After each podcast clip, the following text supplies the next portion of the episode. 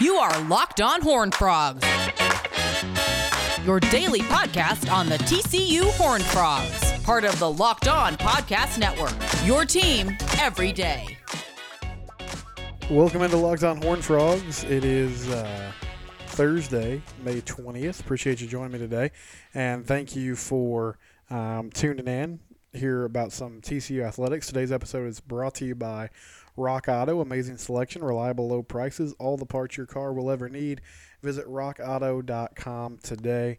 Um, TCU baseball, big series starting tonight. They play Kansas State in Manhattan on the road. Um, three games Thursday, Friday, and Saturday. Tonight at 6 is the season opener. And Kansas State, um, towards the bottom of the conference, they're not uh, one of the better teams in the Big 12. But obviously, there's a lot of concern the way TCU is playing right now. You know, they dropped two out of three to Texas. Um, that was disappointing, but it wasn't shocking. It was, you know, okay. The the Sunday starter situation with Johnny Ray is still a mess. Got to get that fixed. But overall, this team is still rolling along pretty well. And then um, just blew a tire against Louisiana Monroe at home. So TCU's got a one game lead on UT in the Big 12. Um, they can still sweep and win the conference outright. If you win two out of three, uh, you, might need some help. I, I really, I struggle to see. I mean, it's baseball; anything can happen. I struggle to see West Virginia scratching out. Uh, I mean, maybe they scratch out a win, I, but I think that's probably the ceiling for the Mountaineers. That that team just really, really struggles to hit, and with the pitching depth that Texas has, um, unless somebody has a bad day, it's just tough for me to see them pulling out more than one game. But I would not be surprised at all if Texas went ahead and got a sweep. So not much margin for error for TCU, but still a good opportunity. And you know, I was looking, I was planning on doing more of a deeper dive into K State baseball this afternoon or evening, whenever you're listening. Um, and, and, I mean, they they have some good players, right? Like they got some good numbers. Um, Jordan Wicks is their ace. He's got 3.42 ERA.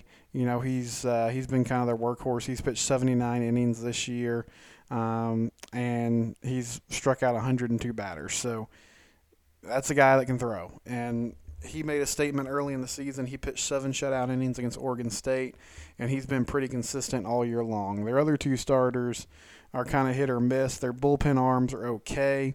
And then hitting wise, they only have two guys in the lineup that are hitting over 300. Um, Zach Kokoska at 369 and Dylan Phillips at 350. But this team can mash a little bit. Uh, Zach has 14 home runs. Dylan Phillips has 13 home runs and they got four guys that have double digit homers this season. So they can drive the ball out of the ballpark, which I mean, Russell Smith, he's he's struggled giving up the long ball. You know, obviously Austin Krob got uh, rocked pretty hard on Saturday against uh, Louisiana Monroe in that first game of a doubleheader. So if if the pitching doesn't show up, then you could definitely find yourself in a situation um, where you're you're giving up a, a number of runs, which would not be ideal. But ultimately, I think the tone's going to be set tonight, and what I really want to see more than anything, I mean, I, I want to see this team get back to um, just grinding out at bats and scoring runs, obviously and I, I, hope that that happens. Gene Wood, it appears he's going to be good to go for this weekend. Um, have not gotten anything official on Hunter Wolf. I would guess that he's probably uh, out of the lineup for another weekend, but I, I don't know that for sure. Um, getting Gene back is going to be nice. That'll be a, a, big plus. And Elijah Nunez, I don't know what his status is. I think where you're really going to miss him is defensively in center field, but he is somebody that gets on base at a pretty good clip. And when he does get on base, he can make teams pay with his speed. But the, the biggest thing to me in this series, and maybe this is a little naive or a little short sighted, I, I feel like if Russell Smith goes out there tonight and just throws a gem and gets back to the guy that he was for the first couple months of the season, then a lot of other things will kind of take care of itself themselves. And I say that because uh, Russell is an emotional guy on the mound. I think he's their emotional leader. Um, you know, he came in at Globe Life Field in Game Two of that uh, of that tournament against SEC teams, and he pitched fantastic against Mississippi State. And that was the day after Johnny Ray really struggled against Ole Miss. Uh, and you know they couldn't beat Arkansas, but I thought they played pretty admirably in that game on Sunday. And he just sort of continued that throughout the year. And when he was on, and when he was giving you six or seven innings of uh, good baseball, I just felt like this was a completely different team. Um, so if he can come in and set the tone on Thursday night tonight against K State and, and can go six or seven innings and save the bullpen a little bit, uh, and maybe you can win that game comfortably. I, I just feel like this is going to be a team that brings that confidence into the rest of the weekend.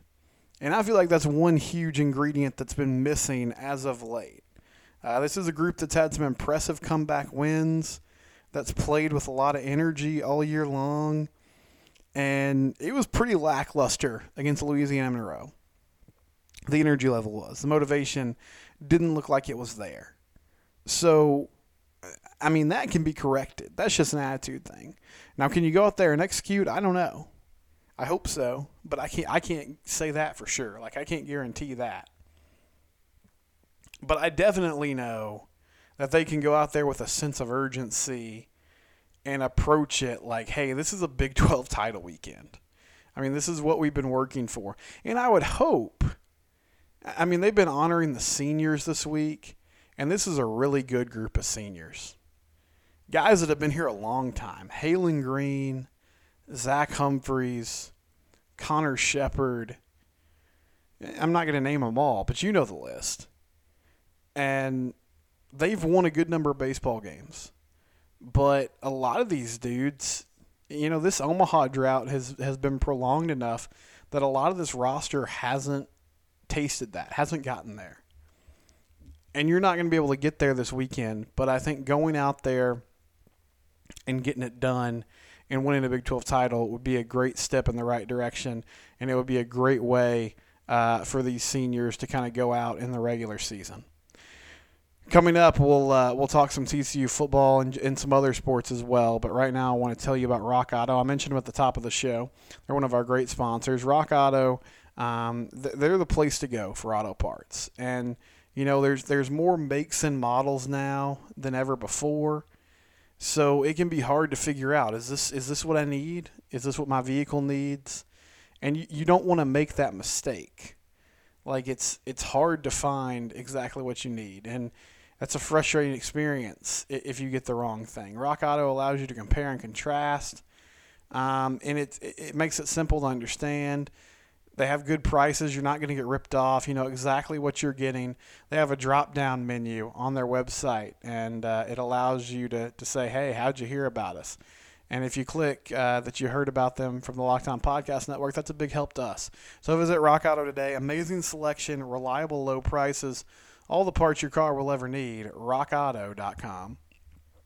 Back here on Locked On Horn Frogs, segment two, uh, we'll just kind of bounce around some assorted news and notes.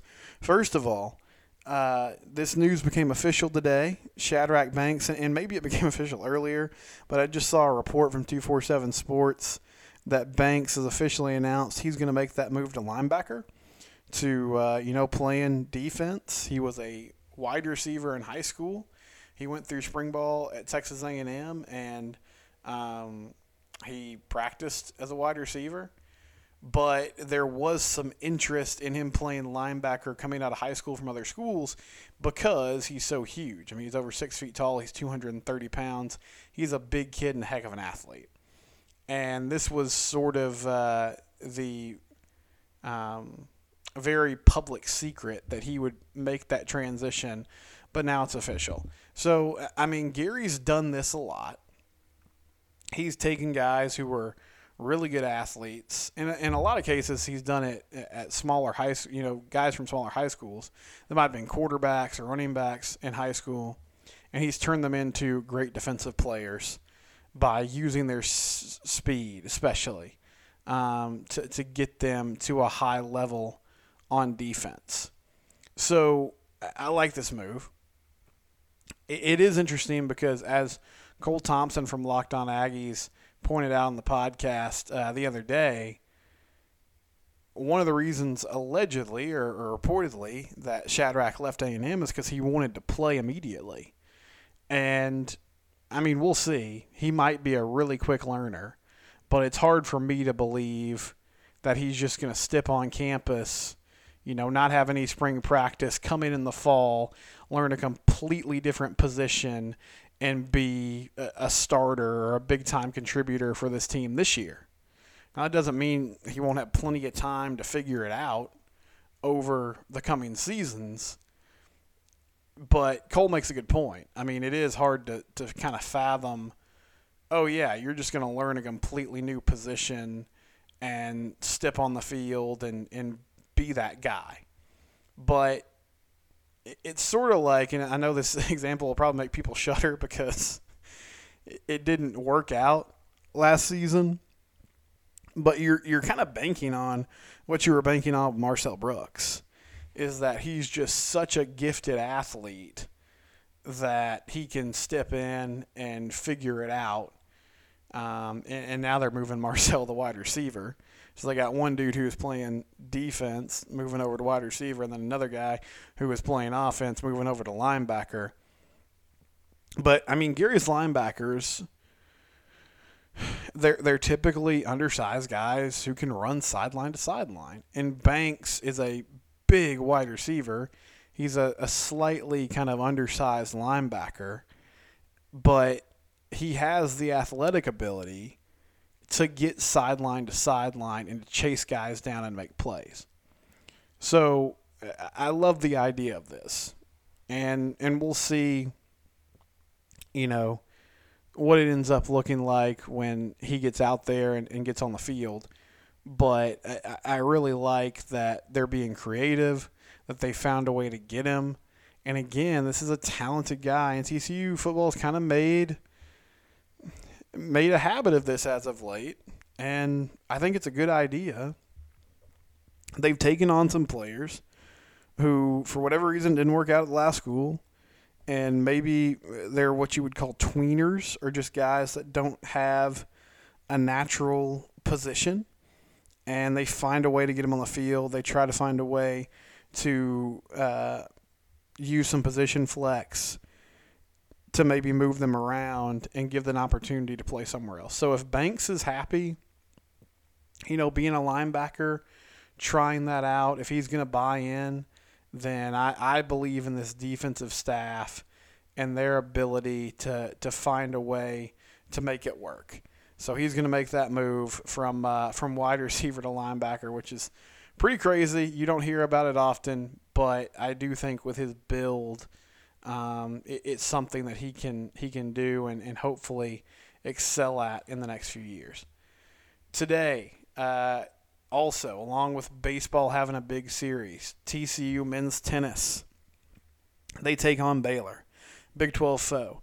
They faced the Bears uh, two other times this season. They've lost in both those matches, but this is uh, with a Final Four trip on the line.